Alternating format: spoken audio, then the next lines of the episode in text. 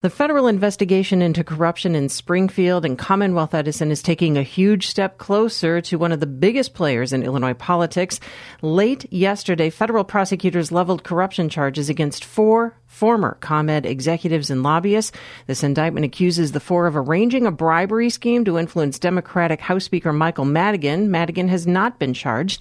WBEZ's Dan Mihalopoulos is part of our team covering this story. He joins us this morning. Good morning, Dan. Good morning, Lisa. Dan, we know ComEd executives admitted to this bribery scheme almost four months ago now. Briefly remind us of the broad strokes here. Yeah, the gist of the charges are that ComEd paid a bunch of money to one of the former lobbyists who was indicted yesterday, and ComEd paid this lobbyist much more than most lobbyists would get.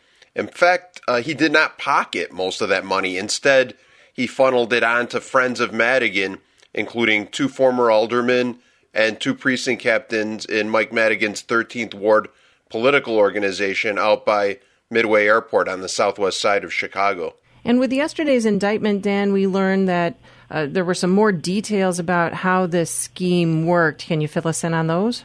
So, the four people who were charged yesterday include the former CEO of ComEd and its parent company, uh, Anne Pramaggiore, and also charged were some ex ComEd lobbyists, including Jay Doherty. He was allegedly the pass through in this bribery scheme for those consultants uh, that were tied to Mike Madigan and they also charged Mike McClain, uh, and he's probably the most important name of the four in this indictment in terms of where this all may be going.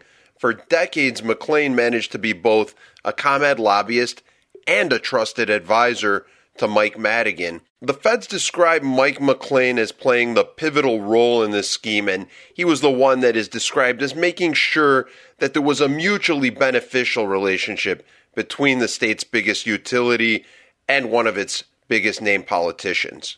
All right, so you've got House Speaker Michael Madigan. He denies wrongdoing, and again, he's not charged with anything. What are these defendants saying? We know that uh, Mike McClain, Anne Pramaggiore, and Jay Doherty all have lawyers, and all of them say that they are not guilty, and they plan to fight the charges vigorously. Uh, McClain's lawyer said his client is just getting squeezed unfairly by the feds because they want to bring down Mike Madigan. And McClain's lawyer says McClain will never stop fighting these charges. So, Dan, what's next for Madigan and what is next in this investigation? So, the top federal prosecutor in Chicago is leading the investigation, and his spokesman wanted to make clear to me last night that this investigation is, quote, ongoing. So, beyond the potential legal ramifications for Madigan, there's also the potential political fallout, which was already pretty serious for him even before this new indictment. Mike Madigan's been Speaker for almost 36 of the last 38 years, and the Democrats still have a comfortable majority in the Illinois House, but not all the members of his party in the House favor him remaining as Speaker. He's been trying to drum up enough votes to keep that Speaker's gavel He's also faced calls to resign as chairman of the Democratic Party of Illinois from some other big name Democrats, including Governor J.B. Pritzker and the two U.S. senators from the state of Illinois. That was WBEZ's Dan Mihalopoulos. And in the interest of full disclosure, ComEd is a WBEZ underwriter. Thanks so much, Dan. My pleasure, Lisa. You're listening to 91.5 WBEZ.